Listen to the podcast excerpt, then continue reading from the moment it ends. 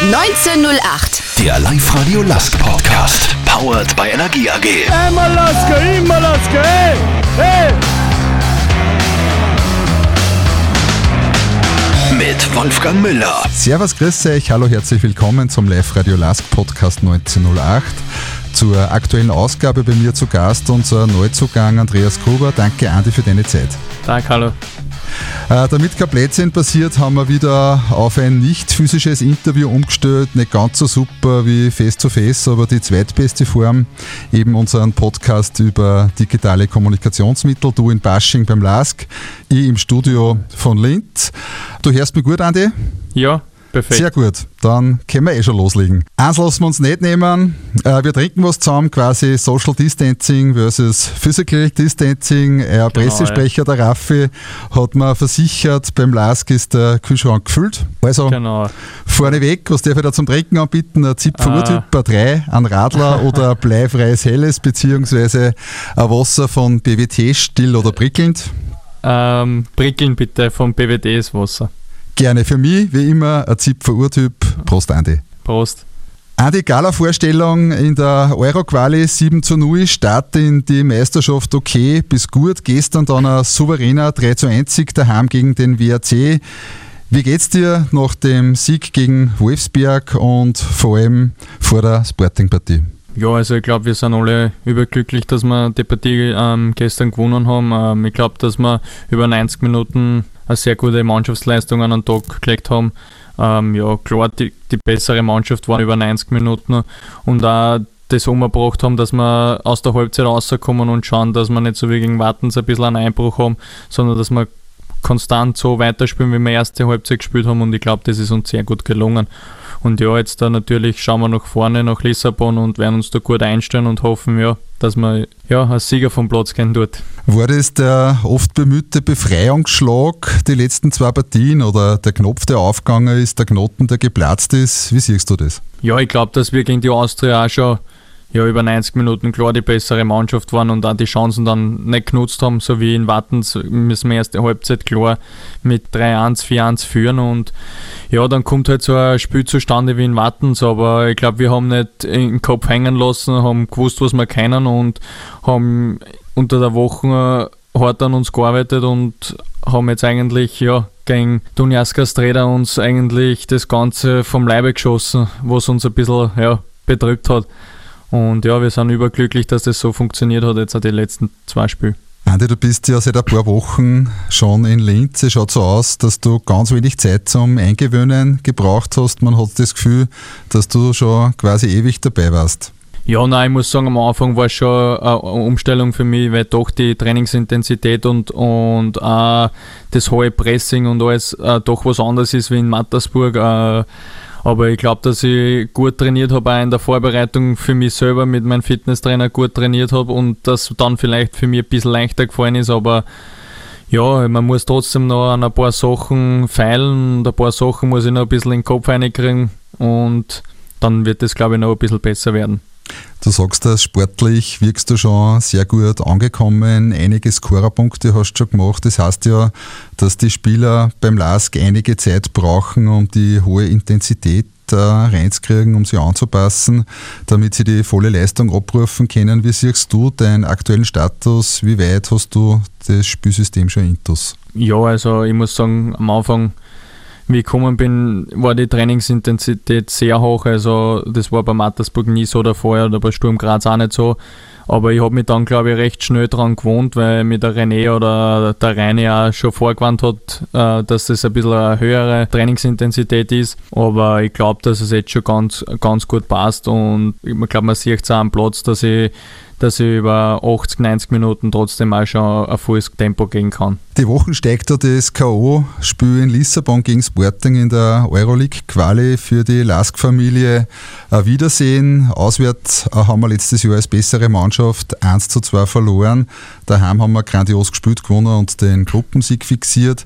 Was erwartest du dir von der Partie und wie schätzt du die Chancen für den Aufstieg in die Gruppenphase ein? Ja, also ich glaube, dass ähm, ein sehr schwieriges Spiel wird. Ähm, ich glaube, dass sie einen Trainerwechsel gehabt haben, wenn ich mich nicht täusche. Die haben auch ein bisschen eine Umstellung gehabt.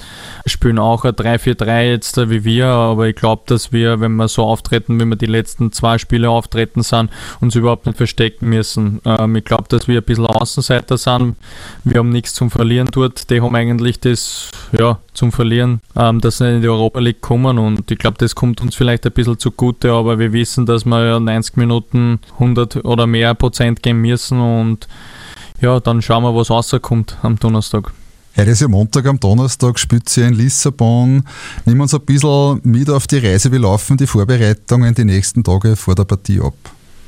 Ja, also wir haben heute gleich in der Früh wieder Regeneration gehabt. Ich glaube, dass das sehr wichtig ist, dass man nach so einem intensiven Spiel wie gestern gegen einen WRC so schnell wie möglich wieder gut regeneriert.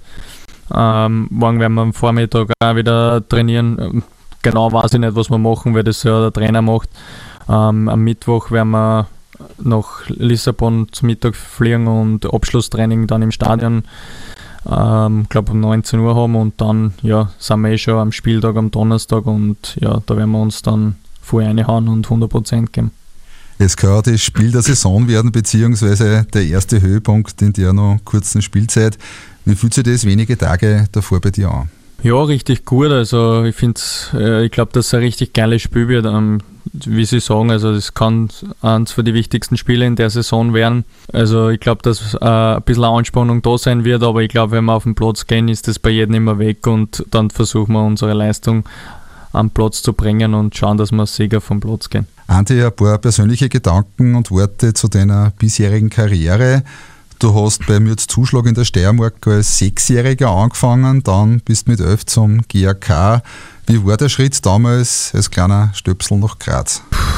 Ich habe einen, einen, Mitspieler gehabt, der was mich im Winter damals verlassen, also im Sommer verlassen hat. Ähm, dann habe ich mit meinem Vater ausgemacht, ja, jetzt uh, irgendwann müssen wir dann auch mal was tun, weil die Mannschaft zerfällt immer ein bisschen und dann bin ich eigentlich im Winter zum GRK gegangen.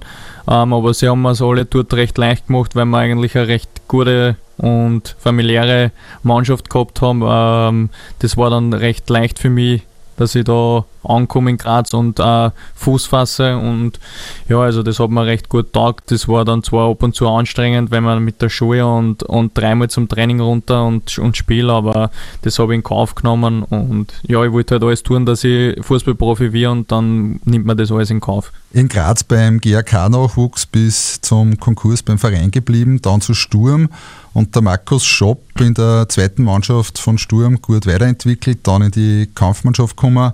Wie siehst du rückblickend die sportliche Zeit in Graz? Eine sehr gute Zeit, bis auf das letzte Jahr, was ich da gehabt habe. Ähm, ich glaube, dass ich mich unter Markus Schopp sehr, sehr äh, gut weiterentwickelt habe, weil er einfach ein Trainer ist, der was sehr viel auf die, auf die jungen Spieler eingeht, ähm, mit den Spielern, mit den Jungen sehr viel redet und, und einer hilft, ähm, was sie noch besser machen können. Und ich glaube, darum haben wir auch damals sehr viele Junge, auch mit Marc-André Schmerböck, Maresic oder Lovric, äh, sehr viel oben dabei gehabt. Ähm, ja, man kann sagen, viele haben jetzt da nicht den Schritt dort ähm, richtig zum Stammspieler geschafft, aber ja, ich glaube, die haben dann bei den anderen Vereinen gezeigt, was sie eigentlich wirklich kennen und haben dann dort eigentlich nochmal den nächsten Schritt gemacht und sind jetzt halt äh, ähm, beim WRC oder beim LASK oder in der Schweiz.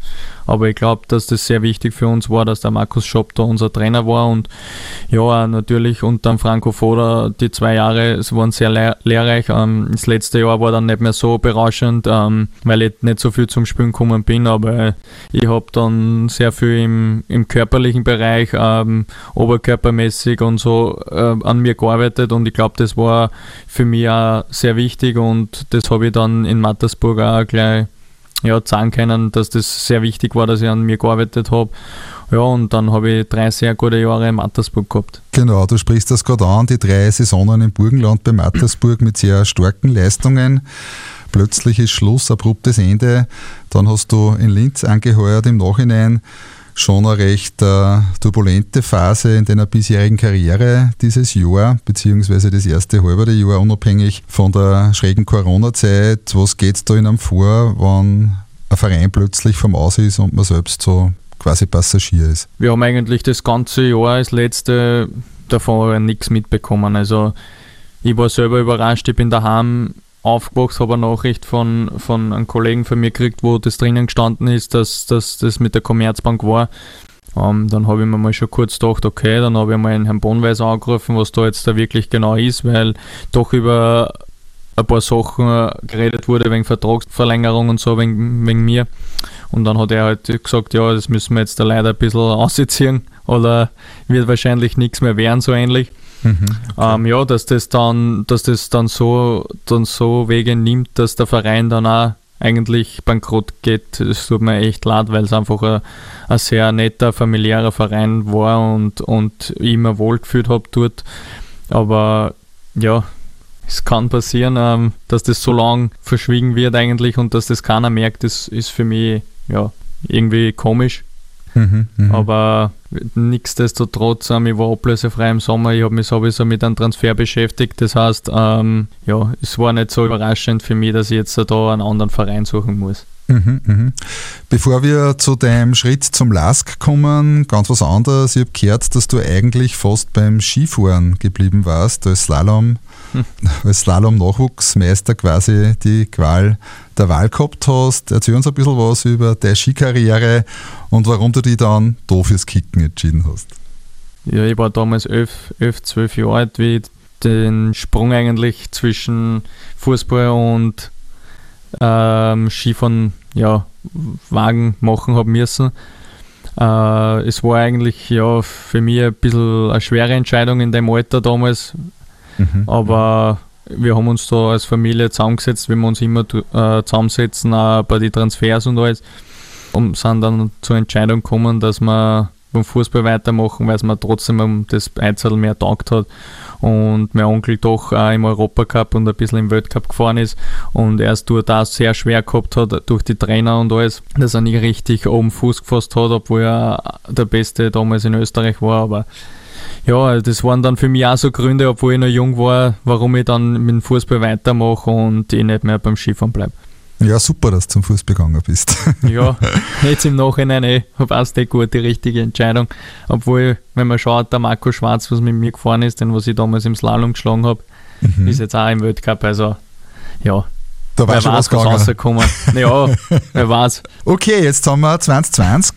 Mattersburg ist Vergangenheit, Gegenwart der LASK. Warum der Schritt nach Linz? Weil ich einfach in das Spielsystem äh, gut reinpasse. Ich bin einer, der was gern die Tiefe sucht, der was sehr viel laufen kann, der was das, also das was genau wichtig ist in dem Spiel und ähm, ja, einen, einen, sehr guten Tiefgang, äh, Abschluss und mir taugt es einfach, wenn man wenn man über 90 Minuten schaut, dass man die spielbestimmende Mannschaft ist und, und einfach viel Ballbesitz hat und, und schaut einfach, dass man immer nach vorne spielt. Und darum war für mich das der richtige Weg nach, nach Linz rauf. Hast du schon vorher Anknüpfungspunkte zum LAS gehabt? Es gibt schon von früher persönliche Kontakte zur Mannschaft. Ich habe gehört, der René Renner ist ein Späßel von dir. Ja, dadurch, dass ich mit René zwei Jahre bei Mattersburg zusammengespielt habe, wir sind dort sehr gute Freunde schon gewesen und es, hat sich jetzt auch nichts geändert und mit René viel, viel darüber geredet da, wegen einem Lask und alles und der hat mir auch sehr viel geholfen bezüglich die ganzen Sachen, ja, was, was wichtig ist und pressingmäßig und alles auch über, über den Reine. Mit dem Reine habe ich bei den Sturmamateure lang zusammengespielt, mhm, mhm, bis er dann weggegangen ist. Und mit, mit dem Gassi auch lang also Nationalteam und solche Sachen. Also ich kenne da schon ein paar Leute. Also es ist mir dann zum Glück recht einfach gefallen in der Mannschaft, ja, mich einzufinden. Cool. Äh, wie gefällt es dir in Linz? Schon ein bisschen eingewöhnt in der Stallstadt? Ja, voll. Dadurch, dass ich noch im Hotel bin dabei, weil ich noch Wohnung suche, ähm, ist nicht so leicht mit zwei Hunden, ähm, dass man eine Wohnung da irgendwo findet mit Garten und so, die was passt. Aber ja, dadurch, dass ich Linz schon schon lange kenne eigentlich, weil meine Mutter aus Oberösterreich ist, war es nicht so eine unbekannte Stadt jetzt für mich und war es leicht einleben da. Es gibt ja die oft zitierte Lask-DNA. Wie würdest du diese DNA beschreiben und wie passt die zu dir als Mensch? Ähm, ja, ich glaube, dass sehr gut zu mir passt. Ähm, ich glaube, man sieht es auch auf dem Platz jetzt, da, wenn man sich das anschaut, wie jeder für jeden kämpft am Platz. Ähm, äh, wenn einer einen Fehler macht, der andere gleich schaut, dass er den ausbessert. Ich glaube, ähm, das ist genau das, was man im, im, Fußball braucht. Und dann mit so einer, mit so einem Team Spirit, ähm, wenn man da am Platz ist, ist glaube ich für jeden Gegner schwer, dass man gegen uns gewinnt. Adi, wie war denn der erste Tag beim Lask? Erzähl ein bisschen. Ja, mein erster Tag war sehr stressig. Ähm, ist sehr schnell gegangen dann alles. Ähm, bin dann raufgekommen, habe am Vormittag die erste Einheit gemacht in der Kraftkammer, ähm, habe dann meinen Vertrag unterschrieben, ähm, habe dann am Nachmittag gleich wieder ähm, Training gehabt. Das war ja ein sehr stressiger Tag, aber irgendwie auch wieder schöner, weil nach zwei Monaten irgendwann steht da dann das Training mit deinem Fitnesstrainer auch irgendwann ein bisschen an und ja, ich bin überglücklich, dass das dann alles funktioniert hat und jetzt beim Lask bin. Auch wenn du erst seit kurzem äh, in Linz bist, da bist, äh, deine bisherigen Eindrücke bei und von den Schwarz-Weißen? Ähm, von den Zuschauern her brauchen wir nicht reden. Geil wäre, wenn noch mehr da sein könnten. Natürlich, ähm, sie haben sehr gute Fans. Ähm, endlich einmal wieder vor Fans spielen haben können. Jetzt in der, in der Bundesliga ist es auch richtig schön, einmal wieder, wenn ein bisschen ein paar Leute klatschen. Und ja, also die Eindrücke sind sehr gut, ähm, habe mich super eingelebt gleich, ähm, fühle mich sehr wohl da und ja, gibt eigentlich nicht viel Negatives da zum Sagen oder gar nichts eigentlich. Du hast das gerade angesprochen, die volle Kraft und äh, Lautstärke von unseren Fans hast du ja bisher noch nicht kennengelernt, zumindest nicht in der schwarz-weißen Dress. Äh, ein paar Worte zur Kurven, zur Lask-Kurven über das Lask-Publikum und dein Eindruck von unserer Fankultur in Linz? Ja, ich muss sagen, immer wenn ich auswärts da gespielt habe, ähm, war es immer richtig, richtig geile Stimmung eigentlich. Also überhaupt da im Bashing, wenn alles schön klar und, und eng ist und jede, jeder geht mit draußen und bei jeder guten Aktion ähm, gehen uns auch alle mit. Also das, das ist richtig geil für einen Spieler, wenn du da am Platz stehst und überhaupt, wenn uns die Kurven da über 90 Minuten anfeiert und, und ich glaube, das ist sehr wichtig für uns. Eine persönliche Frage, was ist dir als Mensch am Rasen oder abseits vom Rasen besonders wichtig? Gesundheit. Also ich glaube, das Wichtigste ist, dass wir alle gesund bleiben, auch am Rasen und auch neben, neben Platz. Und ja, man sieht leider, wie oft, wie schnell das gehen kann und darum ist für mich die Gesundheit am wichtigsten. Eine knifflige Frage habe ich mir für einen Schluss aufgehoben. Mhm. Wenn du am 31.12.2020 zurückschaust, was wirst du dann über die herige Saison, über das herige Sportjahr beim LASK sagen können? Ich glaube, ein sehr ereignisreiches halbes Jahr ähm, mit ähm, einem sehr guten halben Jahr, wo wir vorne mitspielen, ähm, wo ich hoffentlich ein, ein paar Tore schon und Scorerpunkte habe und ja, wo wir vielleicht in der Europa League gespielt haben. Oder noch spielen. Sagen wir so. Wäre mir lieber. Ich weiß nicht, wie das genau mit dem Plan ist, was da, da kenne ich mir jetzt noch zu wenig aus, wie lange die Gruppenphase geht und alles. Die geht bis Weihnachten, ja, die geht. Ja, okay, Zumindest geht aus durch. jetziger Sicht, genau. Okay. Ja. Abschließende Frage: Du hast einen längerfristigen Vertrag unterschrieben. Was mhm. hast du in Linz beim LASK noch vor? Was ich vorhabe, ähm, ich glaube, ähm, dass wir mit der Mannschaft sehr weit vorne mitspielen können und auch vorne angreifen können. Und ich glaube, dass es auch für jeden einmal ein Ziel ist, dass wir vielleicht einen, einen Titel holen können. Und ja, äh, das, ist, das ist mein Ziel auch die nächsten Jahre. Darum habe ich auch da länger unterschrieben und und ja, also und mich halt äh, persönlich und im Fußballerischen auch nochmal weiterentwickle, dass ich vielleicht irgendwann dann nochmal einen, einen, einen Schritt machen könnte äh, ins Ausland oder zu einem richtig guten Verein noch. Andi, ich wünsche dir viel Erfolg bei der Euroleague-Quali in Lissabon und bitte Danke. schießt uns in die Gruppenphase. Ja, hoffen wir. Wäre schön. Danke. Andreas Gruber, danke fürs Interview. Ich wünsche dir alles Gute und viele tolle Momente in Schwarz-Weiß. Danke, danke. 1908. Der Live-Radio Last Podcast. Powered by Energie AG.